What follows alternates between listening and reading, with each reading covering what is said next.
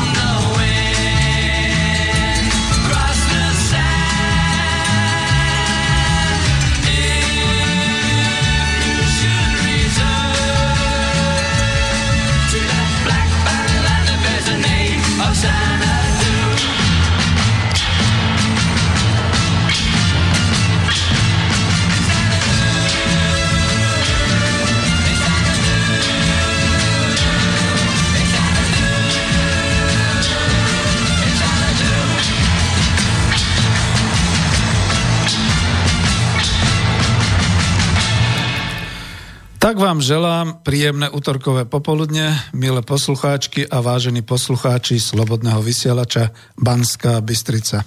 Z Bratislavského štúdia Slobodného vysielača Banská Bystrica sa vám opäť raz prihovára Peter Zajac Vanka, váš dobrovoľný redaktor a technik. Dnes nie moderátor, pretože hosti nemám. Vysielam naživo a to reláciu Ekonomická demokracia, poradové číslo 72. Pre poriadok je 22. augusta roku 2017. Vítam pri počúvaní všetkých e, priaznivcov, ktorí počúvajú naživo a všetkých, čo nás budú počúvať zo záznamu. Pozdravujem všetkých rodákov po svete, ktorí rozumejú slovenské reči a stále sa teším, že je to radostné a krásne, kam sa internetom slovenské hovorené slovo môže dostať. Lebo veď nás počúvate vraj často až v 83 a viacerých krajinách sveta, všade, kde ste vy, rodáci zo Slovenska, bratia Česi, aj všetci, ktorí sa naučili po slovensky počas rokov pôsobenia tu na Slovensku. Dnes nás počúvate mnohí ešte stále na svojich e, dovolenkových a prázdninových destináciách, ako sa moderne hovorí zahraničiu, na dovolenkách a nakoniec takto aj v lete má byť. Vždy e, musím a chcem potvrdiť, že vysielame vďaka vám a vašim príspevkom pre Slobodný vysielač, takže pozrite sa na to aj dnes, alebo teda v tento augustový mesiac. Za to vám vďaka a skutočne občianske združenie môže fungovať iba keď má svoj cieľ, to znamená, keď má cieľ vysielať a iba vďaka vám. V tomto čase asi nebudete mať chuť volať alebo písať do štúdia, ak predsa len, tak nech sa páči. Nové telefónne číslo je 0950 724 963 a ja ho zapojím hneď ako dám ďalšiu pesničku, pretože moji predchodcovia mi tu príliš priestor nepripravili na to, aby som mohol niečo v štúdiu robiť. E, trošku je tu nahusteno, striedame sa naozaj veľmi natesno aj v týchto letných mesiacoch, čo nakoniec je vlastne pozitívna správa pre vás, pre poslucháčov, No a my sa s tým už nejako musíme vyrovnať. Bude treba trošku zvýšiť disciplínu príchodu, odchodu a upratovania po sebe a všetky takéto veci. A samozrejme, keď som dal telefónne číslo 0950 724 963, dnes si neobjednávam pizzu, čiže nebudem očakávať ani dvíhať žiadne automaty, ktoré by sa napojili na našu linku. Každopádne na mailovej adrese môžete mailovať studio zavináč slobodnyvysielac.sk alebo cez ikonku, ak ste na web stránke otázky do štúdia, takú tú zelenú. No a myslím, že to je všetko, takže môžem pristúpiť už teraz e, k súčasnej relácii. E, relácia, ako vidíte podľa avíza, je trošku taká naozaj zase osvetová ale je leto a v rámci leta sú vždy také letné, také summer school, čiže letné školy, kde ľudia radi vzdelávajú, radi sa nehávajú inšpirovať. A aj túto reláciu som nazval ako inšpirácie, a to vyplývajúce zo sústredenia takých tých troch oblastí ekonomického riadenia na hlavný cieľ na blahobyt človeka. Čiže v tomto smere budem ďalej pokračovať.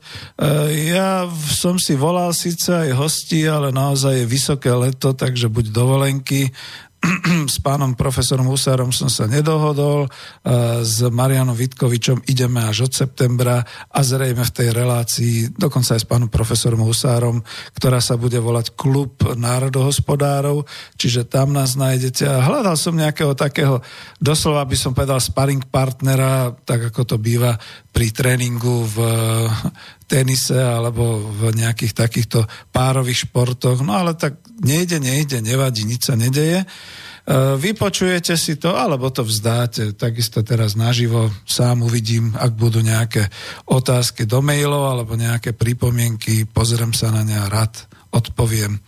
No ale viete, že ja keď sa raz rozbehnem, priznal som sa tu s mojim hostom ešte v ekonomických rozhovoroch, že asi sem chodím za to, že sa doma neviem povyprávať. Nie je to tak, nie je to pravda. Baví ma to, ale pozor na to e, som dôchodca a dobrovoľník. A baviť ma to bude dovtedy, kým to nebude znechucujúce, alebo kým to už nebude nejaké také, že no, nechcem radšej hovoriť. E, sú to faktory hygieny. Kedysi dávno, keď človek bol zamestnaný alebo teda bol živnostníkom, tak jeden z tých hlavných faktorov hygieny bol povedzme príjem. Dneska to nie je tak, dneska je to naozaj také seba uspokojenie. Takže týmto smerom idem. No a ešte teda pre tou pesničkou to, čo ste mali v tom avisku textovo napísané, skúsim niektoré veci povyprávať. A sekundičku, lebo to si pozriem už aj z toho, čo som dával. Áno, tu som teda dával, že ide vždy o takéto načasovanie, to chcem prečítať a doplním to prípadne. A to načasovanie sa týka tohoto. E, po roku 2004 a to viete, že to bol rok vstupu Slovenskej republiky do Európskej únie, už sme boli samostatná Slovenská republika, sa skutočne zdalo, že už pre nás na Slovensku nastal koniec dejín, tak ako to hlásal po roku 1990 pri drvivom víťazstve ekonomie liberalizmu Američan japonského pôvodu Francis Fukuyama. A zdalo sa nám, že po tých desiatých dosť strašných rokoch 1990 až 2000 a niektorých ďalších, teda po rokoch plný, plných privatizácie, dnes už celkom otvorene všetci hovoria rozkrádania, budovania miestnych mafií a postupného prerastania toho ranno-kapitalistického režimu v reálny kapitalizmus európskeho razenia, to by som dal najradšej do úvozoviek, s tým, že e, sa mali budovať e, sociálny štát, záchranné sociálne siete, demokracia zastupiteľská a tak ďalej. To všetko sa už vtedy zdalo, že budeme v raji, už sme integrovaní a už sa bude mať každý z nás len lepšie a lepšie. Položte si sami otázku, máte sa lepšie a lepšie? V roku 2011, keď sa mali konať voľby, teda v roku 2012 sa konali, ale po páde radičovej vlády, sa nejedná politická strana okamžite orientovala podľa najnovších vtedajších e, názorov svetových a hlásala, že my sme tých 99% v úvodzovkách. Pamätáte si, vtedy vyšlo najavo, že 99% ľudí nevlastní nič a 1% sveta vlastní veľa. To ešte vtedy bolo 1%, to ešte nebolo 8 základných rodín vo svete alebo osôb. No a vtedy bola tá situácia, že všetci kričali, voľte nás, my sme tých 99, Uh, hitom bola ekonomická demokracia, bola na vrchole slávy. U nás v tom čase hostoval v Prahe v Bratislave američan, filozof David Schweikart, profesor z Loyola Chicago University so svojou koncepciou ekonomickej demokracie. A po tej koncepcii nakoniec aj po knihe, ktorá bola vydaná na Slovensku po kapitalizme ekonomická demokracia je relácia aj tak nazvaná. A reláciu som vlastne nenazýval sám, vďaka Mirovi Hazuchovi táto relácia tak bola nazvaná, prvých 9 nejakých častí ešte v auguste roku 2015 tuším viedol ako redaktor Miro Hazucha, potom som sa osamostatnil No ale v tom čase, v roku 2012 do vlády prišiel lavicový smer sociálna demokracia, aspoň tak sme to všetci chápali. Jeden z jej predstaviteľov, Ľuboš Blaha, ktorý je v Národnej rade dodneska poslancom, písal knihy o, socia- o ekonomickej demokracii a bol stúpencom ekonomickej demokracie a kooperatívov typu Mondragon Smer ovšem neobrátil kormidlo spoločnosti doľava zamietol úplne ekonomickú demokraciu ako systém, tým sa ani nezaoberal a mal na to veľmi dobré predpoklady, pretože sám som bol v pracovnej skupine, ktorá rozoberala veľmi analyticky a podrobne na inštitúte ASA celý ten systém ekonomickej demokracie.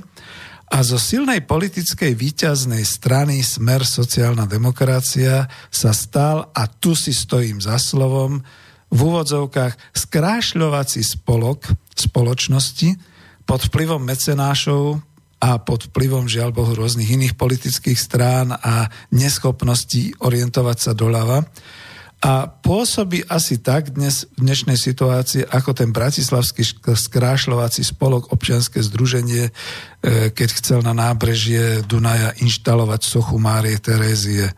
No dopadlo to katastrofálne. Takže je koniec roku 2017, my však vieme všetci, že e, koniec dejín sa nekoná, naopak, dejiny sa opakujú, je z nich vražka, Máme tu studenú vojnu, embarga, hrozí skutočná vojna, každú chvíľu vyskakuje nejaký nový nepriateľ pre nášho vraj hegemóna sveta a pre veľkú útočnú alebo akú alianciu NATO severoatlantickú a znovu a znovu sa niekto snaží niekoho kolonizovať. To všetko bolo v tom úvode. Blahobyt takisto nenastal a ak, tak len pre niekoho, a ak, tak len dočasne, dočasne, kým nespadne finančný systém globálne. Dnes som počúval na teatri našich ekonómov z ekonomického ústavu, tuším aj pána Baláža a nejakých ďalších a vyzerá to tristne. Oni sami hovoria vždy o podmienkach. Za podmienky, že toto, tak toto. Za podmienky, že toto, tak ono. Kriste pane. No, konečné riešenie ekonomického rastu a stáleho rastu takéhoto bez zatáčok rastu. Ja to poviem aj teraz e, ešte pred 10 hodinou večer, lebo sa to týkalo skutočne e, pomenovania, ktoré nám hovoril vysokoškolákom na Vysokej škole ekonomickej jeden z profesorov už vtedy tak kriticky, a on to myslel kriticky na ten predchádzajúci režim, ní kurve štelung čiže postavenie bez zatáčok, čiže stále neustály rast smerom dopredu a toto konečné riešenie ekonomického rastu už narazilo. Nie kam rásť. Ľudia po celom svete si uvedomili, že rast ziskov globálu v úvodzovkách ide na úkor ich životov, na úkor ich úrovne žitia a šťastia a na úkor životného prostredia aj zemegule celej. Doslova sa vyrojili riešenia nerealistické, utopické, požadujúce všetko alebo nič, alebo len čiastočné riešenia, ktoré nič neriešia. Ale ekonomika a hospodársky život sa žije tu dolu, v každodennej realite. Štartujeme s tým, čo je zásadné a čo je reálne. A tým chcem odpovedať aj na skeptikov, ktorí stratili vieru.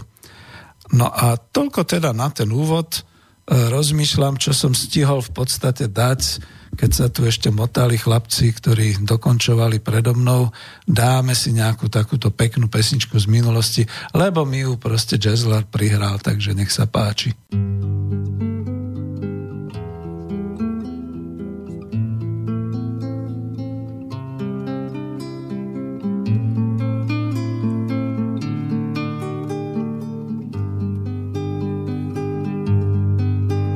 plakat budeš dívko má, že odešel jsem z domova, že odešel jsem z domova, snad stovky mil,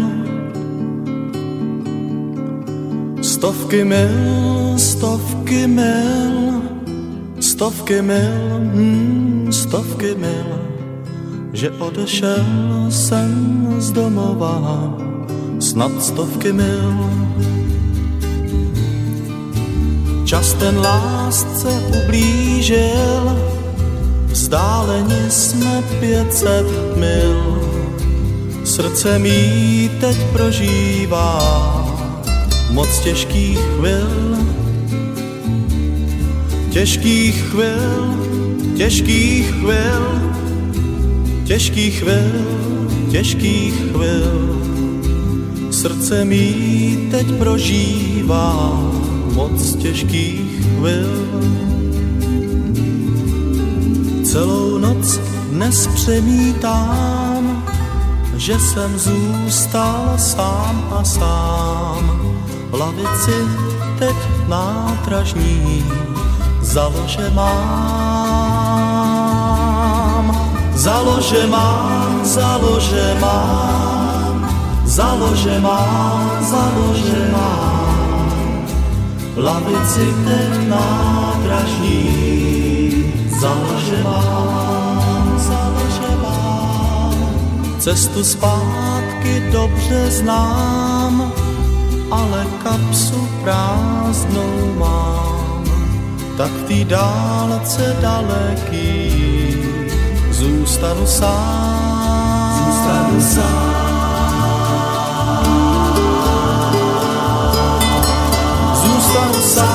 Zůstanu sám, zůstanu sám, zůstanu sám. Tak v té dálce daleký zůstanu sám.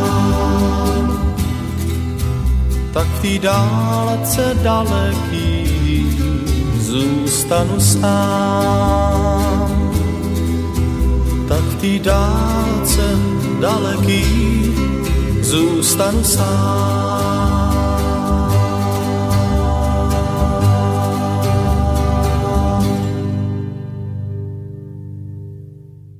No, takže som späť po pesničke a môžeme ísť ďalej. Skúsim teraz najprv na to avízo, ktoré bolo tak štrukturované. Ja som sa niečo naučil od pána profesora Husára, ekonóma, národohospodára, niečo nakresliť a nejaké tie okruhy som dal ktoré sú teda okruhami ekonomického záujmu, riadenia ekonomiky, tri charakteristiky ekonomiky po kapitalizme. Ktoré ale môžeme a vieme už teraz organizovať a vytvárať. Môžeme sa odraziť od súčasnej situácie v globálnom kapitalizme, ktorý teraz existuje, pretože vždy to tak je. Ja na tých ľudí, čo stratili vieru a čo hovoria od zajtra bude ináč, musím ich upozorniť, že e, asi storočie E, vznikala e, tá trieda a vznikali situácie, ktoré postupne pripravovali aristokraciu o moc. Spomente si na všetky tie, a nielen revolúcie, ale na všetky tie pnutia a všetky tie vojny a nepokoje, či to bolo nielen Anglicko, Holandsko, vidíte vo Francúzsku to nakoniec bola e, revolúcia, aj Nemecko nakoniec v určitých obdobiach a niektoré ďalšie krajiny. Nakoniec to potom postupne postihlo aj Spojené štáty americké. A čo myslíte, o čom bola tá vojna uh, juh proti severu? A uh, dnes je také zaujímavé, že keď počujeme, že sa tam uh, sochy rúcajú uh, konfederalistov a podobne. Čiže vidíte, ono sa to stále nejak tak burcuje, oživuje všetky tieto veci a to bol ten boj, to prechádzalo, to jednoducho niekto neluskol len prst prstami a nepovedal tak a odteraz to bude kapitalizmus. Nie, nie. Aj keď všetci múdri teoretici to už takto ako pripravovali a definovali a mapovali a podobné veci a predpokladali, čo všetko bude, to naozaj, to bolo celé storočie všetkých tých zápasov. A nakoniec nebolo tomu tak ani ináč pri prechode od povedzme až takej tej otrokárskej spoločnosti k feudalizmu. Znova musím začať akoby od podlahy, ale veľmi rád, pretože to je obdobie Veľkomoravskej ríše pre nás. Veľká Morava, keď sa kmeňové zväzy postupne integrovali a e, dávali sa dohromady aj ekonomicky a vytvárali okolo tých hradisk jednotlivé remeselné obce a jednotlivé doslova teda e, takéto zoskupenia, veď podľa toho teda aj naši historici vedia, že e, obce sa tak aj dodneska nazývajú mnohé. A to bolo, to, to bol ten prechod od takého toho kmeňového e, života. E, za mnou po mne ide, myslím si, Tibor Moravčík, ten ma nebude mať rád, keď poviem, že e, to boli síce kmeňové zoskupenia u Slovanov, ale v celom svete bol vtedy moderný, keby mali vtedy nejaké mass media, tak by hlásali, že dnes tu máme náš demokratický otrokársky systém, kde teda páni v každej krajine vlastnia svojich otrokov a týchto otrokov nehajú žiť a nehajú pracovať a to je to humánne na tej spoločnosti, ironicky to samozrejme myslím, lebo aj v časoch v tom 8., 6. až 9. storočí bolo celkom normálne, že po víťaznej vojne vlastne bojovníci priniesli so sebou kopec otrokov, ktorí teda hrdlačili, pracovali a tak ďalej. A postupne až tak, ako ten feudalizmus vznikal, sa uvoľnili tie putá, že to už neboli otroci, to už boli nevoľníci, to už boli naozaj tí sedliaci, ktorí patrili síce pánovi, ale teda ako uh, už to nebol až taký ten otrocký vzťah, bol to feudálny a tak ďalej. No a potom naozaj v 20. storočí kapitalizmus zvádzal veľmi tvrdé súboje s novými myšlienkami socializmu, aj teda komunizmu. Udiali sa e, nejaké takéto veci, udiali sa dejiny revolúcie. O 100 rokov tu bude e, revolúcia z roku 1917, dve svetové vojny a tak ďalej a tak ďalej, ktoré zapričiňovali určitý rozmach aj tohoto e, nového usporiadania socialistického a všetky takéto veci, ale ne, nejdem do histórie, pretože to by ste ma zhrtli v tomto smere, ja nie som až taký, e, aby som sa v tom vyznal, ale to chcem povedať, že vždy každé to nové ekonomické a spoločenské zoskupenie vznikalo v lone toho predchádzajúce toho predchádzajúceho. To nebolo nikdy lusknutím prstov a toho, že a teraz to už budeme mať a od dneska, od zajtra to už bude takto. Trvalo vždy e, možno aj dve, tri generácie, kým sa to nejako usadilo, kým sa to stabilizovalo a tak ďalej. A teraz je tu tá otázka, že dobre, nejak prehral ten socializmus, ideologicky by som skôr povedal, a politicky možno aj vojensko-mocensky, nie ekonomicky, na to mám svoj názor. A stala sa taká situácia, že máme tu 21. storočie, všetci ekonómovia a všetci aj tí ľudia, ktorí sa pohybovali okolo manažmentu podnikového a riadenia ľudských organizácií a podobne, varovali, že to nem dobre, to pôjde veľmi do zlých e, ciest a do zlých výšok. A stalo sa. Máme rok 2017, to, čo som hovoril na úvod, platí, že jednoducho skutočne e, je to naozaj tak, že nenastal blahobyt, nenastal koniec dejín, nenastalo konečne riešenie ekonomického rastu, skôr e, hrozí totálny zánik ľudskej spoločnosti a my nevieme, čo s tým. Nás ekonomov zatracovali, potom sa nás pýtali, čo majú robiť, potom nás znova zavrhli, a teraz je to také, že každý si vymýšľa svoju ekonómiu. Veľmi správne to povedal pán profesor Husar, že existuje iba jedna veda ekonómia a iba rôzne ekonomiky definované podľa tých rôznych hospodárskych oblastí. Neexistuje žiadna liberálna ekonómia, žiadna demokratická ekonómia, žiadna socialistická ekonómia, že to sú všetko potom politické výmysly, s ktorými sa operovalo, ale tie to nie je vlastne charakteristické, nie je to tak pravda. Takže vrátim sa naspäť k tomu, čo ovládam najlepšie, aspoň dúfam, a vrátim sa trošku k tomu definovaniu tých okruhov No, samozrejme, že pozývam vás, už mám mobil zapnutý, čiže mobilové číslo je 0950724963 alebo e, studio zavináč slobodnyvysielac.sk, keby sme chceli trošku komunikovať. No a ja sa pustím do týchto troch okruhov. E, budete sa čudovať, ale začnem veľmi e, ani nie tak, že osvetovo, ale zadefinujem to jednoznačne. Prvý okruh vlastníctvo.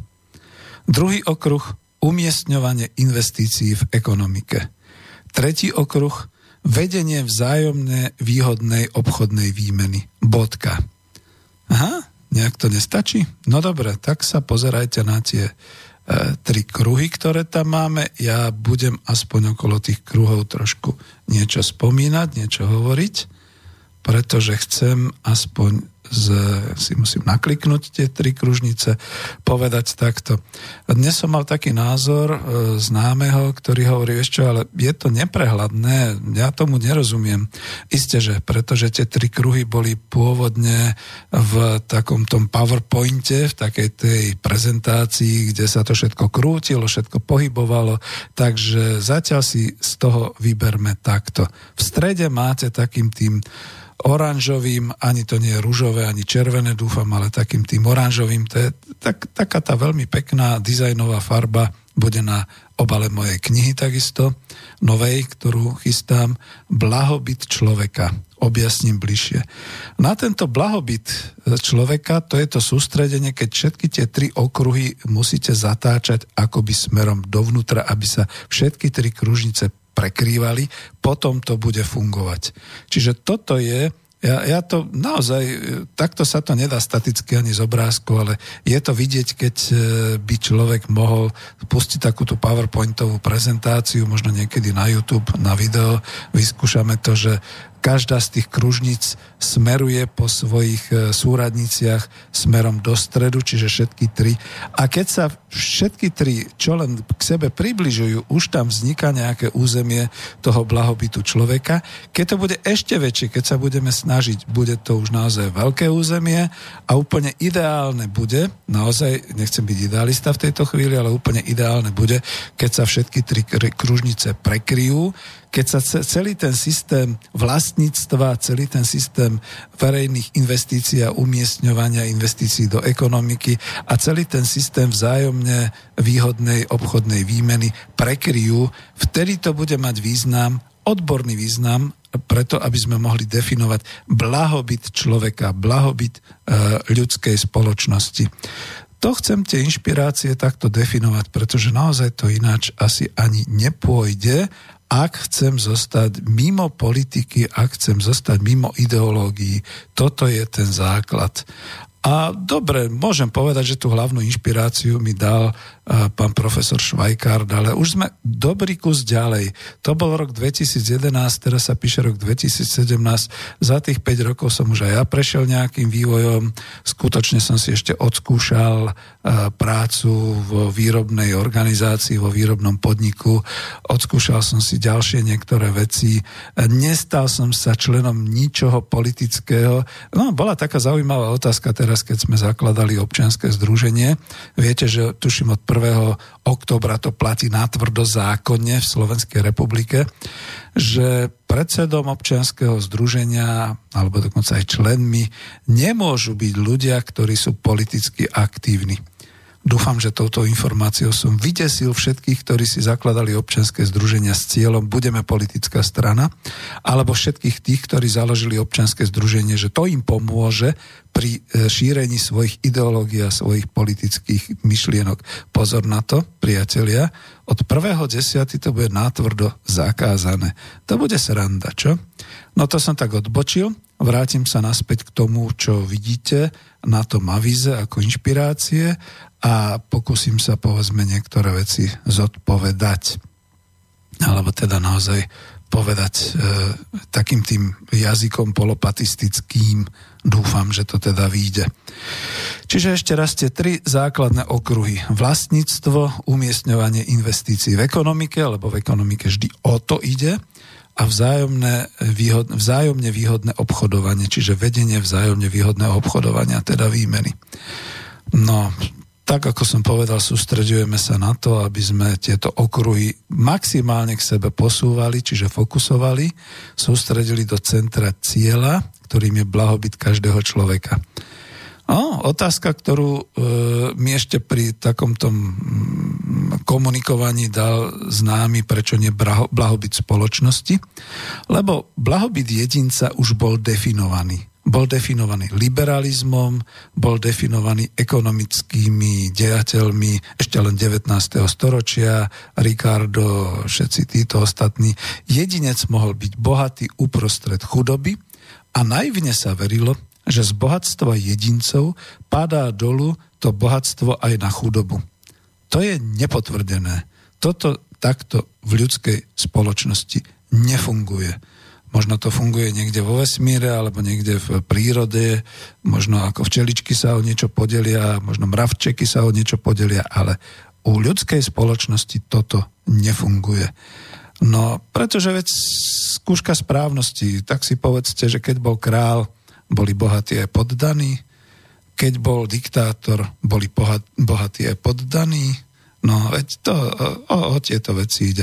Dokonca, keď je bohatý vlastník, majiteľ akciovej spoločnosti, sú bohatí a dobre sa majú aj jeho zamestnanci? Počujete to zamestnanci Slovenska, ktorých zamestnáva hlavne e, cudzí kapitál, čiže zahraniční investori. Potvrdzujete to?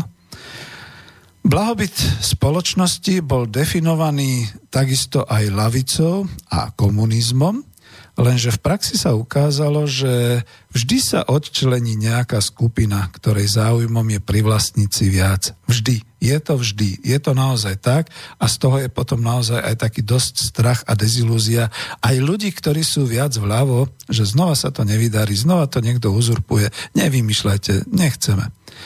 A aj dnes môžeme skonštatovať, že spoločnosti sú blahobytné. Štatistiky sa to napríklad v súčasnej demokracii dá napríklad pardon, dá napríklad premietnúť cez ten hrubý domáci príjem, priemernú spotrebu alebo príjmy a to sa dá presvedčivo dokazovať, ako to hovorí náš premiér, až kým nezažijete ten rozpor medzi bohatou a chudobnou časťou spoločnosti, aj dnes za demokracie, za nášho kapitalizmu globálneho aj u nás tu na Slovensku. Lebo znova si položme takú kontrolnú otázku. E, žijem v Bratislave, bývam v Bratislave. Okolo vykryštalizovali tie obrovské mrakodrapy. Ja si poviem jedného dňa, že idem jednoducho po ulici, chcem zaparkovať, nedostanem sa tam. Prečo? Lebo parkingy sú súkromnou záležitosťou. Chcem vojsť, no nepustí ma nikto. Žiadny. Ten SBS jednoducho A keď nič, tak nič, sorry, nemáte tam čo robiť. Uh, chcem ísť do obchodu, jasné, do obchodu ma pustia. Dokonca si môžem nabrať aj plný košík, ale pri odchode, keď sa nebudem vedieť nejakým spôsobom preukázať možnosťou zaplatiť, buď budem považovaný za zlodeja, keď to zoberem, a budem chcieť odniesť, alebo jednoducho je nám ľúto, SBS vás vyvedie von na chodník a skončili ste. Čiže takto, takto to je aj v tej dnešnej spoločnosti v roku 2017. Takže blahobyt nejak takto nefunguje. Takže preto blahobyt človeka ako živočíšneho druhu, celého ľudstva žijúceho na planéte Zem, takto je to myslené. Čiže nielen jedinca, nielen e, spoločnosti ako takej, ale blahobyt človeka ako druhu, jeho životné prostredie, jeho šťastie, jeho zabezpečenie, bezpečnosť, jeho rozvoj a nie nejaká degenerácia či záhuba. Budem v tom pokračovať, ale skutočne dnes som tak trošku musel len e, improvizovať, takže pustím ďalšiu pesničku a pripravím sa na vás, pozriem, či nie sú nejaké maily.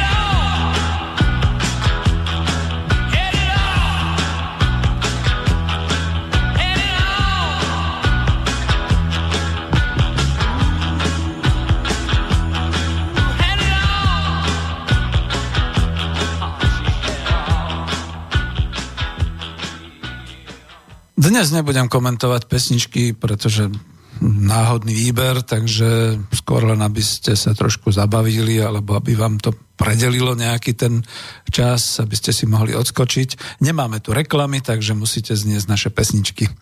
Uh, neprišlo nič zatiaľ, ale medzi tým som si spomenul na inšpiráciu, tiež čo som sa bavil, že čo ty myslíš, ten pojem blahobyt človeka.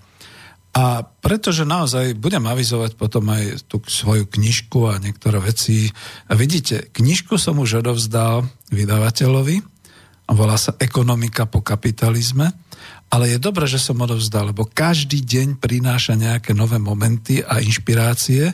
Napríklad som aj do tej knižky dal, že vďaka vysielaniu v Slobodnom vysielači Banská Bystrica niektoré veci tam vznikali a niektoré som si ujasnil, niektoré veci našiel, skutočne som vyhľadal a podobne.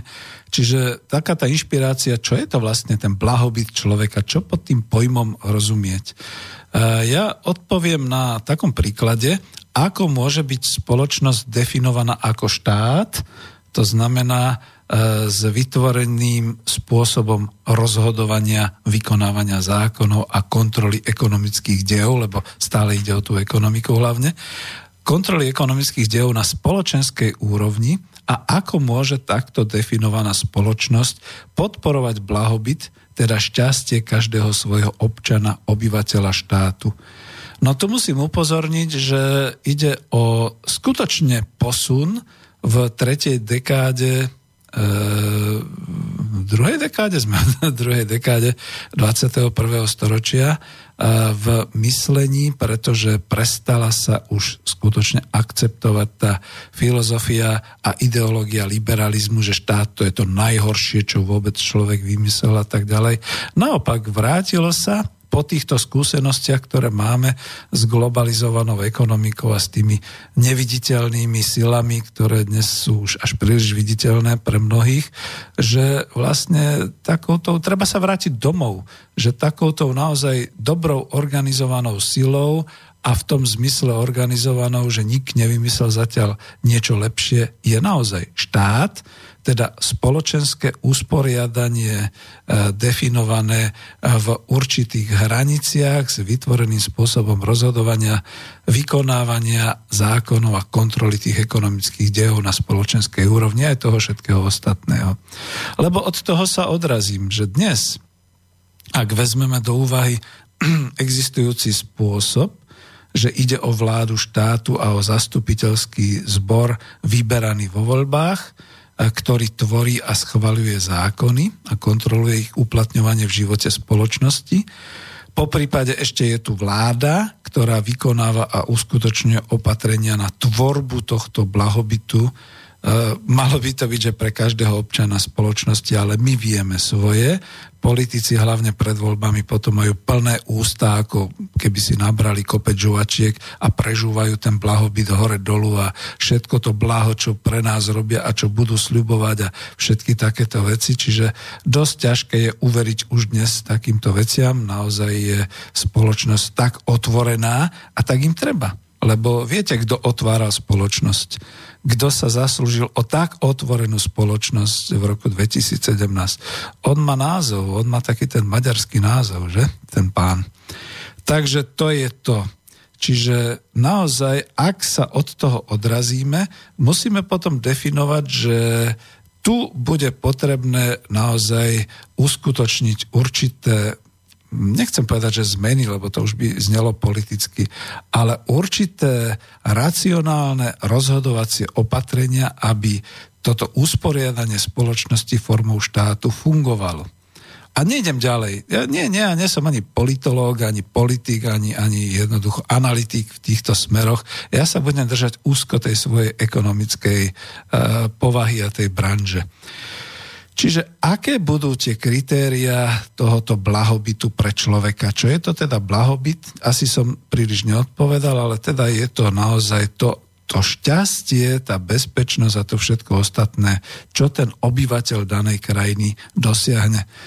Lebo potom mám ešte také e, e, užšie prepojenia, keď si predstavíte, že zo štátu sa to rozkladá potom na jednotlivé regióny, my máme vyššie územné celky, sú kraje, sú okresy a tak ďalej, tak tam je nejaké šťastie. E, skúška správnosti. Sú šťastní obyvateľia Trnavského VUC, sú nešťastní obyvateľia, povedzme, ja neviem, Prešovského VUC a ešte to trošku ako rozšírme, sú šťastní obyvateľia Záhoria, sú šťastní obyvateľia Medzilaboriec a tak ďalej. Vidíte, čiže takto sa to dá rozkladať. A ešte hĺbšie sa to dá rozkladať, keď sa ide potom naozaj až po nejaké tie komunity, obce. Sú šťastní obyvateľia Bratislavy, sú šťastní obyvateľia, ja neviem, Lietavskej lúčky, teraz si musím spomenúť na nejaké tie správy z, z teatry a z podobných mass médií, kde v ktorej chvíli sú nejakí obyvateľia nešťastní, napríklad, že im tam budujú cesty, alebo niekde inde, že im tam nebudujú cesty, alebo niekde inde, že toto a niekde inde, že ono a tak ďalej. Čiže to je, to je všetko aj o tej spokojnosti, šťastí a tak ďalej. A musíme si ale definovať nejaké kritéria, lebo ináč sa utopíme. Ale samozrejme, že jedno z toho ešte je, keď sa ešte ďalej to rozširuje, je e, domácnosť.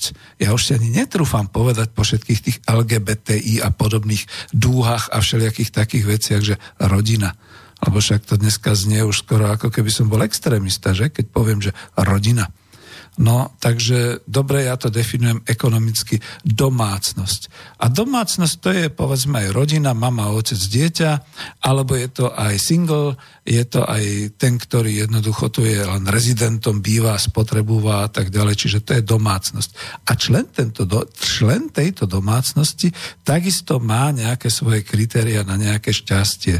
Ja to poviem na vlastnom príklade, tým vás zabávam, aj keď je pomaly e, 3 čtvrte hodiny od vysielania. E, dva roky som trávil ako pracovník e, s tým, že domov som chodil len z týždňoviek Veľmi veľa ľudí to u nás pozná. Vítajte všetci pracovníci Volkswagenu a všetkých tých montážnych automobiliek a šeličoho. A vtedy som mal tú svoju malú domácnosť založenú aj tam v tom mieste pobytu na tom penzióne. A viete, čo bolo hlavným podnetom, alebo jedným z tých dominantných podnetov, keď som potom už povedal, ja to kašlem, ja to položím, ja sa vraciam do Bratislavy No to, že som si uvedomil, že ja naozaj už na tom pobyte v tej mojej domácnosti v úvodzovkách na tom penzióne nie som šťastný. Ako človek ne, to ne, nemôže merať len ekonomickými vecami, nemôže to merať len všelijakými, možno aj bezpečnostnými. Viem, že to bol penzión, teraz ho nepomenujem práve na schvál, ale e, v, jedne, v jednej noci som sa zobudil na strašný buchod po chodbe, na strašný krik po chodbe. E, no, tak ako teraz som si skontroloval dvere, tak to bolo na takú západku, proste jedným kopnutím by to mohol niekto vyraziť a, ta, ta, a podobne.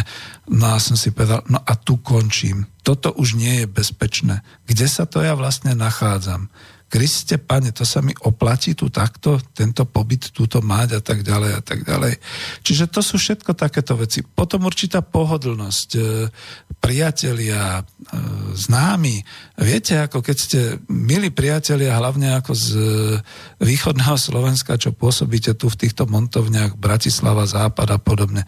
Veď ako ja s vami súcitím aj v tej chvíli, keď je to naozaj o tom, že občas sa musíte cítiť ako vo vyhnanstve. Utrhnutí ste od rodín, od známych, od priateľov, od všetkého. Nemôžete sa jednoducho večer po práci vrátiť do svojej záhradky a majstrovať vo svojej dielni, prečo ste, pretože ste preč. A to je stále ešte tá úroveň tej domácnosti. E, čiže nie ste šťastní, alebo sú to nejaké iné kritéria. Veľmi ťažko je toto definovať. Toto boli, by boli otázky, povedzme, na týchto našich e, E, doktor Marman a všetci ostatní, ktorí by sa týmto mali zaoberať. No ale teda, aké urobíte kritéria toho blahobytu pre človeka všeobecne? Ja som si v knihe Ekonomika po kapitalizme trúfol na takú proste definovať niektoré veci. Mám tam takú časť, ako sa tvorí ekonomický dopyt. Píšem tam, že ak sme spomínali, že nové makroekonomické kritérium môže byť definované ako hrubé národné šťastie, HNŠ, alebo po slovensky to nazvať blahobyt obyvateľstva, e, v angličtine je to WFC, čiže Welfare of Citizens. Potom by sme mali e, štrukturovaný ekonomický dopyt na objednávku tohoto šťastia, blahobytu pre človeka, vyhodnotiť určitými ekonomickými parametrami a dať ich do ekonometrických vzťahov, a zadefinovať ich napríklad na nejaké tie makroekonomické ukazovatele. Tu mi už napríklad pomáha profesor Husár, ktorý tomu porozumel a hovorí, no budeš musieť indexovať, budeš musieť dať nejaké premenné tam, konštanty tam a budeme to teda hodnotiť. Čiže vidíte, už sa na tom pracuje, keď sa to takto vezme. A aby som vás o tom ešte viac oboznámil, pozerám, pozerám, dobre, toto môžem, tak e, napríklad v tejto kapitole, v tejto knihe Ekonomika po kapitalizme som dal takéto kritéria, ktoré ale nie sú z brucha vyťahnuté, lebo určite viete, že máme kráľovstvo Bután, ktoré už má ten jeho no nie, nie, nedá sa povedať panovník, je to proste predstaviteľ tej krajiny, to je kráľovstvo, ktorý definoval to hrubé národné šťastie aj po tej skoro až náboženskej stránke, aj po tej stránke životnej úrovni. A keby tam došiel nejaký náš liberálny ekonom, tak povie, no čo tu majú za čudné národné šťastie, však sú chudobní, však ako skoro nič nemajú a, a bože, veď akože pozrite, ako žijú v drevených domcoch a nemajú ani klimatizáciu a nemajú ani kúrenie v zime a výživa, boh vie, aká je a tak ďalej. Nie, nie, nie, nie, nie. Každý má svoje kritéria, len to treba aspoň takto zo všeobecní dať do nejakých rámcov, aby sa potom niektoré tieto jednotlivé ukazovatele dali skutočne nejak takto e, zadefinovať a dokonca aj spočítavať ekonometricky, zadefinovať. No, čo tam v podstate máme? Zaprvé som si položil takú otázku, prečo všetci chcú ten rast? A ten rast je iba kvôli tomu, že máme súkromné vlastníctvo a to je zamerané na neustále zvyšovanie ziskov a znižovanie nákladov, čiže návratnosť kapitálu, čiže e, skutočne rast hrubého domáceho produktu, čiže spotreba domácnosti a keď sa to takto bude ďalej diať, tak v roku 2050 e, ľudstvo skončí. Takto by sa to dalo povedať, že? No a toto je trošku iné, pretože to je na definícii zmyslu tých humánnych princípov existencie človeka od narodenia po úmrtie. A jedno z takých, takých kritérium kľudne môže byť, teraz by tu mal zaznieť jingle, oddeliť to, starostlivosť o zdravie. V angličtine HC, healthcare, eh, alebo healthcare, proste healthcare, starostlivosť o zdravie. A teraz ide o to, ako to definovať bližšie. Toto kritérium je zamerané na komplexnú a bezplatnú zdravotníckú starostlivosť občana daného štátu, danej krajiny od narodenia až po úmrtie. Healthcare of citizens. E, nebudem to ďalej rozvádzať. Aj v knižke to ešte je a budeme to indexovať a budeme sa všelijak zameriavať, ale oproti tomu poviem, keď už naozaj mnohí z mysliteľov aj v manažmente, aj, aj ekonomických sa búria, že zdravie sa stalo komoditou a že jednoducho sa stalo trhom, tak a ja s tým nesúhlasím. Čiže toto je obrovská zmena. Je to politické? Vážne? Ja si myslím, že to je ekonomické, že tam zadám kritérium a že jednoducho starostlivosť o zdravie bude jedna zo základných kritérií toho definovania blahobytu alebo šťastia obyvateľov. Povieme si potom bližšie. A možno, že o tom bude relácia. Budete volať alebo budete písať a môžeme sa o tom baviť a reláciu na budúce dám nejak ako ešte posuniem niektoré veci. Ďalšie kritérium, číslo 2, vzdelávanie v angličtine easy education. Čiže čo je, na čo je zamerané? Pardon. Na komplexné, bezplatné, celoživotné vzdelávanie od prvých vnemov človeka v predškolských zariadeniach, teda jasličkách a škôlkach, ktoré my poznáme. Nie každá krajina to tak pozná, ale my hovoríme o našich kritériách na Slovensku. Cez povinné školské vzdelávanie, a otvorené vysokoškolské verejné alebo aj celoživotné vzdelávanie. Čiže to bude Education of Citizens. E, prečo? Znova sa stala v liberálnej časti ekonómie, už sa až bojím aby mi pán profesor Husár nevytýkal, že hovorím o liberálnej ekonomii. Znova sa stala tá zvrhlosť, že vzdelávanie sa stalo tovarom.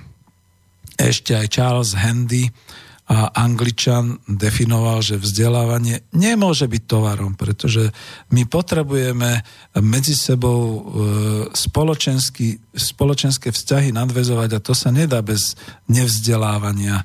Vzdelanie je dôležité, nielen písanie, počítanie a reči a podobné veci, ale aj všetky ostatné veci, otázky morálky, etiky, histórie a tak ďalej, všetky tieto veci.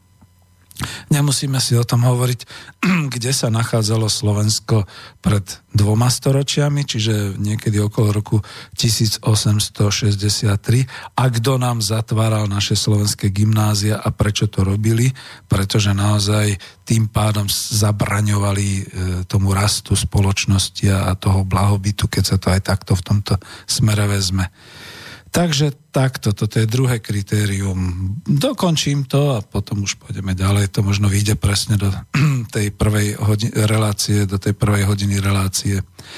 A ďalšie z týchto kritérií e, je tam v knihe Ekonomika po kapitalizme navrhnuté zabezpečenie sociálneho rozvoja pomocou poskytnutia práce. No padnete na kolena, že?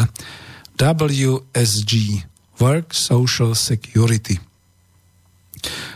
je to e, kritérium zamerané na trvalé a garantované zabezpečenie práce základných sociálnych istôt občana a na verejnú bezpečnosť. Lebo e, teraz, aby ste rozumeli tej verejnej bezpečnosti a, a samozrejme to garantované zabezpečenie práce. Lebo veď nejde iba o to, aby mal občan štátu príjem.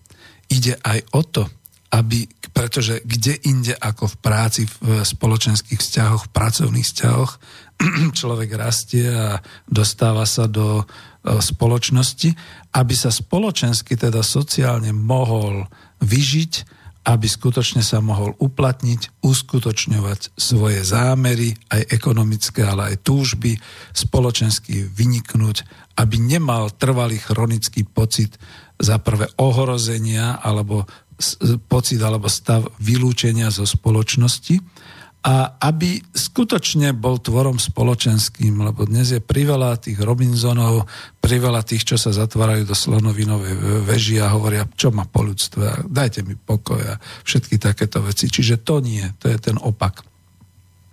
A zase nepreháňame to, nie je to žiadny kolektivizmus, nie je to nič, ani, ani teda nejaké príliš že socialistické alebo komunistické, ako by sa niekomu zdalo, malo zdať, lebo všetci sociológovia vám do jedného potvrdia, že zabezpečenie práce a pracovná činnosť človeka to je skutočne naozaj liek na všetky tie depresie, na všetky takéto veci, ale musí to byť naozaj určitým spôsobom garantované s tým, že to nebude trvalé ohrozenie, že nebude z toho chronická nezamestnanosť a chronické ohrozenie príjmu a všetkých takýchto vecí.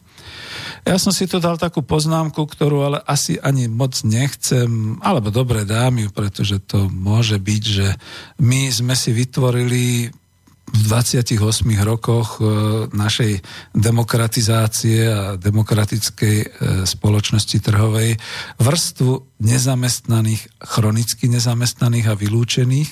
A sem patria povedzme bezdomovci. My si to neuvedomujeme, že tu máme armádu bezdomovcov aj na Slovensku.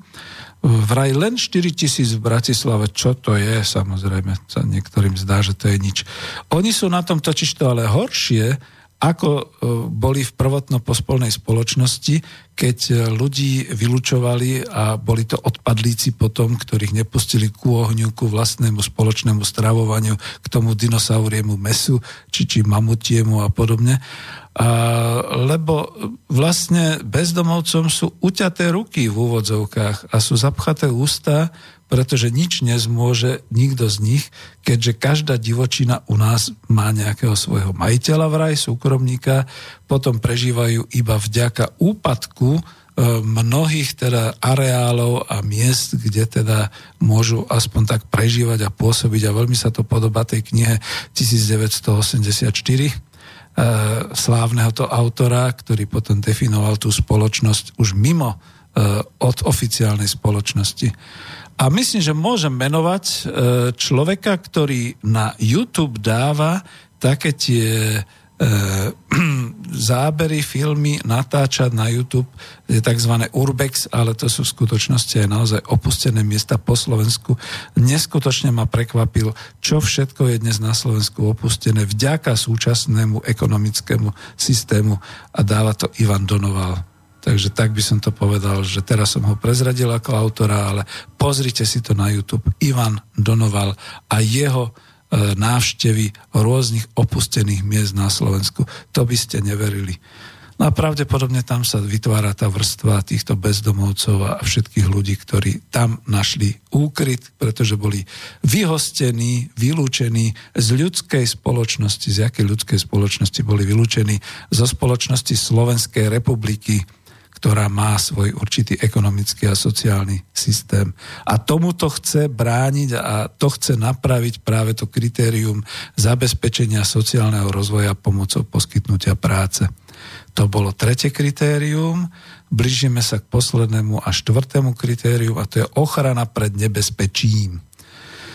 TDP Protection, e, zatiaľ to nebudem rozvádzať, je to tam v knihe napísané, e, lebo to je kritérium zamerané ako aj na zabezpečenie ochrany obyvateľstva pred hrozbami a nebezpečiami, prípadne e, na možné následky a likvidáciu následkov klimatických alebo ekologických katastrof to znamená ochrana pred devastáciou, to je ten Threat and Devastation Protection, TDP.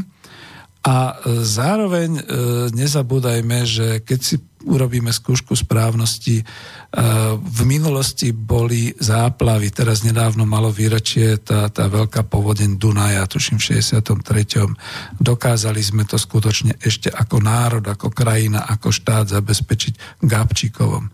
Dnes máme suchá, ale už to nedokážeme ničím zabezpečiť. Češi aspoň prijali nejaké, Česi aspoň prijali nejaké opatrenia pre Južnú Moravu a Južné Čechy, ktoré vysychajú doslova.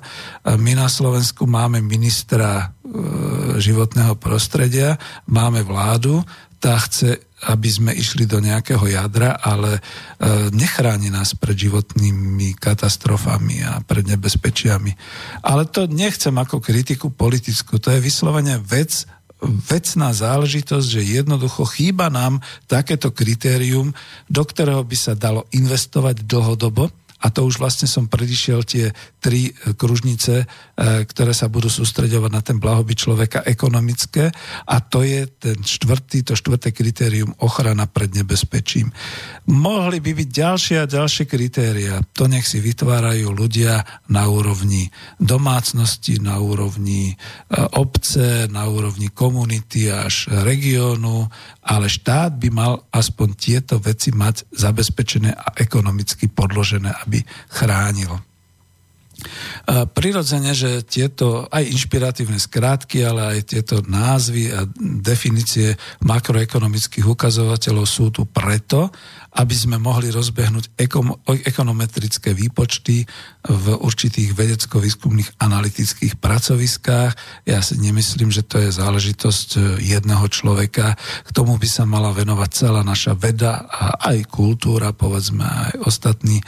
A e, ja budem v podstate rád, keď by sa takéto veci inšpiratívne rozbehli. A aj o tejto relácie, keby sa niekto tým začal zaoberať. Rád inšpirujem vás, doktorandov a mladých vedcov a všetkých, ktorí sa dívate, čo ďalej, ako orientovať našu spoločnosť lebo budem sám trvať do nekonečna na náhľade, že ochrana zdravia, vzdelanie, zabezpečenie práce a sociálnych istôt a ochrana pred devastáciou sa e, v podstate naozaj musia stať ekonomickými kritériami.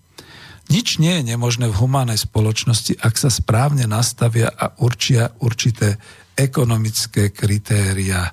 A pretože som hovoril dlho a nepozeral som sa či niekto niečo nenapísal, dám jednoducho ďalšiu pesničku, ktorú tu mám po ruke.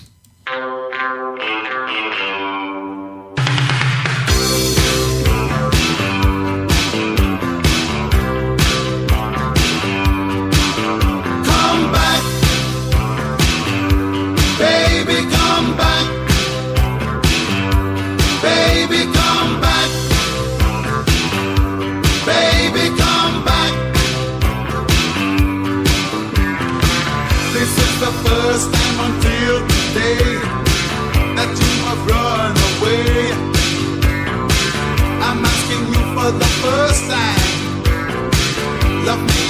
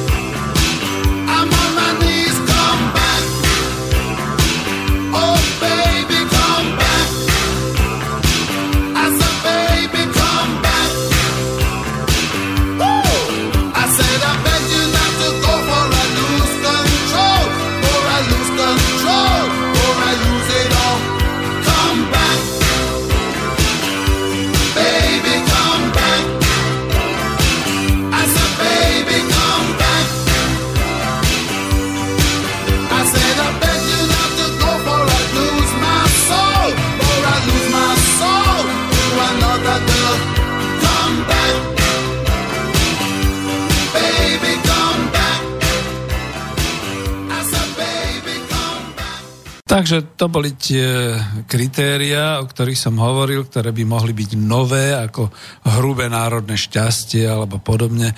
Nepredpokladám, že by to muselo byť nejako univerzálne pre každý štát, pre každú spoločnosť. Ono je to dosť ovplyvnené, povedzme, aj tým šťastím, aj podobnými e, náboženskými záležitosťami a životnou úrovňou a podobne. A to bolo presne to, čo som zažil, že niekto sa smial z toho, že ten Bután, a jak to, že e, bola ale taká nejaká tabulka, niekto už analyticky vyrobil takú tú tabulku toho šťastia, to znamená takého toho šťastia spoločenského, čo si kde v ktorých krajinách ľudia myslia. A zaujímavé, že vychádzali tie najšťastnejšie krajiny práve tie, ktoré e, neboli z tej časti tej euroatlantickej civilizácie, aj keď teda tam je blahobyt a šeličo, ale boli z iných krajín, kde to bolo definované naozaj podľa takýchto vecí, ako že dodržiavanie náboženstva, náboženský kľud a šťastie v rodinách a jednoducho trvanie na tradíciách a morálka a podobné záležitosti. Čiže je tu čo robiť a keď teda definovať len e, ekonomicky a indexovať, e, za to som sa do toho pustil, pretože mal som tú skúsenosť. Určitú chvíľu som robil na výskumnom ústave ako ekonóm. To bolo v Drevárine, Drevársky štátny výskumný ústav. A my sme sa tam naozaj zaoberali takouto indexáciou určitou, povedzme, riešili sme vzácnosť, lebo viete, že v ekonomike sú dôležité také pojmy ako vzácnosť e, nejakého zdroja. Vzácnosť zdroja materiálu, ktorý sa nazýva drevo, drevná hmota.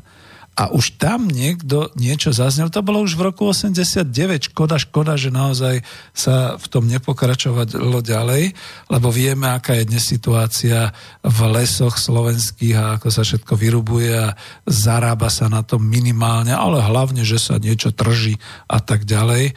A plundrujú sa teda vyslovene naše, naša e, surovina, drevo a tak ďalej. A vtedy vlastne naozaj tom to už vám nepoviem, ako to ako bolo ani dátumovo, alebo ako v 89.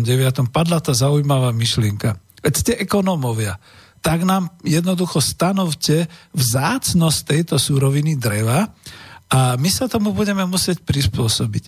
Keď drevo bude takto vzácne, keď bude v porovnaní povedzme na treťom mieste po zlate a po diamantoch a podobne, prestane sa plundrovať. Začnú sa skutočne s drevom diať zázračné veci, bude to vzácna surovina, ktorá sa bude používať a tak ďalej. Čiže môžem s plnou zodpovednosťou prehlásiť, že dá sa to.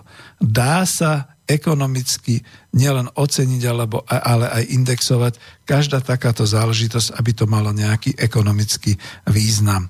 No a my nemusíme ísť tak ďaleko, niekde do Butánu alebo niekde do iných krajín, veď e, čo bolo indexom šťastia vždy na Slovensku? Ako veď poznáte to aj z tých všetkých e, rôznych porekadiel a prísloví. Zasať strom, postav dom, sploť syna, že? Nebolo to náhodou o tom, že mať šťastnú rodinu, mať následníkov, mať kde bývať, mať možnosť teda tvoriť, sadiť, e, spracovávať, e, jednoducho pracovať a tak ďalej. No a samozrejme boli takisto aj tie zásady určitej bezpečnosti a určitej súdržnosti. Znova sme zabudli. Nedávno len pre pripomenutie som si prečítal zase nejakú časť od pána uh, historika uh, Kučeru, uh, ktorý tam veľmi pekne, Matúša Kučeru, od pána profesora Matúša Kučeru, ktorý tam pekne ako písal, že to bol byzantský cisár Konštantín Genetos, ak sa nemýlim, teraz improvizujem naozaj, ktorý definoval to šťastie Veľkej Moravy a tu, ten odkaz e, veľkomoravských Slovanov v tom, že naozaj teda tam bola tá tradícia, aj keď nebola historicky akože dodržiavaná, ale bola tá tradícia synov a bola tá tradícia, že teda súdržnosti kde teda bola tá povesť od Konštantína Porfíro Geneta definovaná práve na, a umiestnená na Veľkú Moravu o tých troch prútoch, ktoré tako spoločne sa nedajú zlomiť, ale každý zvlášť sa dá ohnúť a zlomiť a to je tá bezpečnosť e, tej spoločnosti, ktorá je súdržná. Čiže takto tie kritériá, ktoré som definovala. Teraz ako posunieme sa ďalej a povedzme si, že ako sa k tomu blahobytu človeka, keď bude definovaný ekonomickými kritériami, tými ekonometriami, e, dostať. Jeden z tých okruhov máte e, priamo pred sebou na tom avíze je to ten prienik umiestňovania investícií a vzájomne výhodného obchodu. Všímajte si jednu vec. Mne ešte na tej knižke možno vyjde, e, že sú to vlastne určité tie e, tri črty charakterizujúce ekonomickú demokraciu. Ja sa k tomu priznám dobrovoľne ale už som odišiel od Švajkarta v určitých jeho veciach, pretože už som oveľa ďalej. Fakt sa píše rok 2017, mám za sebou praktický manuál pre prechod od krachujúcej akciovej spoločnosti do zamestnaneckej samozprávy, to bola tá knižka Coop Industria, medzi tým prešli ďalšie dva roky, takže zase som niekam ďalej posunutý. A v tom vlastne definujem naozaj e, tie systémy v tých troch kružniciach. Čiže ide o to, keď máte tu jednu kružnicu, kde je napísané, definujme si ju vo vnútri, že sú to verejné investície do ekonomiky. Máte niečo proti tomu? Je to nejak politické? Verejné investície do ekonomiky a kontrola investícií bez súkromného investovania. Tam sa nepíše, že bez súkromného kapitálu a tak ďalej. Lebo nech si niekto nehá ten kapitál, ja to ešte skúsim vysvetliť, ale celá táto oblasť sa nazýva verejné investície do ekonomiky a kontrola investícií bez súkromného investovania. A tá, keď spraví svoj prienik, keď sa teda začnú spoločne všetky tri, ale tieto dve kružnice, tá oblasť s druhou kružnicou, s tým spravodlivým vzájomne výhodným obchodovaním, keď sa to začne prekrývať, vznikne ten efekt ekonomický, kde to bude spravodlivé umiestňovanie investícií podľa spoločenských potrieb. Lebo veď podľa čoho sa dneska umiestňujú investície? Aké sú investičné kritéria v dnešnej globálnej kapitalistickej spoločnosti? Veď si pozrite Slovensko. Sme vraj najlepšími, aj Čechy, aj Slovensko, najlepšími krajinami, čo sa týka investícií zahraničných. Tuším, 250 miliárd sa tu už zainvestovalo a podobne. A prečo? No hlavne preto, pretože tu je bezpečnosť, tu sa nič nedeje. To znamená, že to je pre nich to vytúžené územie, kde môžu vložiť kapitál, z toho kapitálu dokážu vyťahovať neskutočne miliardy svojich ziskov. Je tu hlúpe obyvateľstvo, ktorý, ktoré bečí že chce mať o euro vyšší dôchodok a o 2 eurá vyššiu minimálnu mzdu, ale to je všetko. To znamená, že naozaj túto im rúže kvitnú hlavne kvôli týmto záležitostiam. A teraz si predstavte, keď to kritérium naozaj takto premeníme, vrátim sa naspäť, námiesto ich umiestňovania investícií za účelom zvyšovania svojich ziskov a svojich ekonomických záujmov, tu bude prienik umiestňovania investícií a vzájomne výhodného obchodu, tak ako je tam napísané v týchto kružniciach. To znamená, ešte raz to zapakujem, verejné investície do ekonomiky a kontrola investícií bez súkromného investovania, čiže verejné, a spravodlivé vzájomne výhodné obchodovanie, ktoré vytvorí ten efekt spravodlivého umiestňovania investícií podľa spoločenských potrieb. A tieto spoločenské potreby sú skutočne definované tými kritériami, ktoré som tam aj v tej knihe Ekonomika po kapitalizme definoval. Čiže spravodlivé umiestňovanie investícií podľa spoločenských potrieb človeka, teda investovanie všade tam, kde to vyžaduje spoločnosť a ľudská existencia bez nutnosti vykazovať návratnosť nejakému vlastníkovi súkromného kapitálu, a bez nutnosti rásť za každú cenu, lebo to je tá vec, ktorá bolí všetkých pomaly, celá tá problematika e, zaťaženia životného prostredia a tak ďalej, lebo sa prejde na celospoločenský rozvoj, zabezpečujúci životné prostredie a zároveň aj šťastie ľudského spoločenstva. No ja viem, že dnes je to naozaj taká osveta, skoro až také kázanie, ale e, dal som tomu taký nejaký príklad, kde snáď to bude možno lepšie pochopiť. Lebo ide hlavne, a nezmenil som sa tu skoro vôbec nikde, že o financie, lebo to sú tie verejné investície, investovanie. Spoločenské investície a ich umiestňovanie všade tam, kde to vyžaduje naša spoločnosť teda kde sa na tom zhodneme, kde to rozhodneme na nejakom tom zákonodárnom a vykonávacom zhromaždení ľudu, nech sa to nazve akokoľvek, musí to byť spoločnosť e, v tom vyššie organizovanom celku, teda v štáte. A tam to teda skutočne chcem zadefinovať, že ide o naše záujmy. Potrebujeme my dneska vyrábať viac automobilov? potrebujú 4 milióny Slovákov, 5 miliónov Slovákov mať doma 10 aut? No, ani nemajú. Ani nemajú za čo. Nebuďte smiešni politici naši.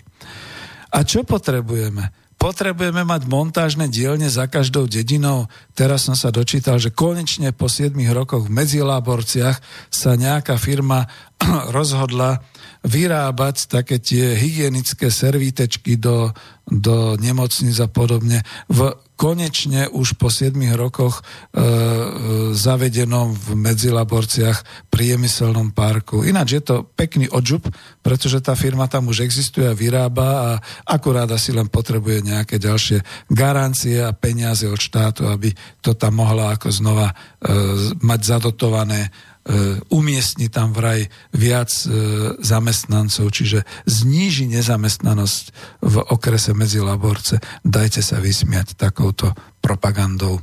Vrátim sa k veci.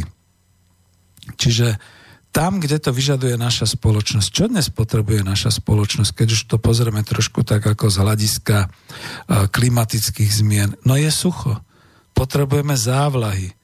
Potrebujeme zvýšiť polnohospodárskú výrobu, potrebujeme mať bezpečné potraviny, pretože nás nepresvedčia tým, že a to brazilské meso, to bola len výnimka. Škoda, že ste na to Slováci prešli, prišli e, ministerka polnohospodárstva a e, čo to bola tá slovenská štátna potravinová inšpekcia. Škoda, že na to prišli, však bolo ticho, však ako keby boli by to ľudia požerali a hotovo, bolo by to zaniklo.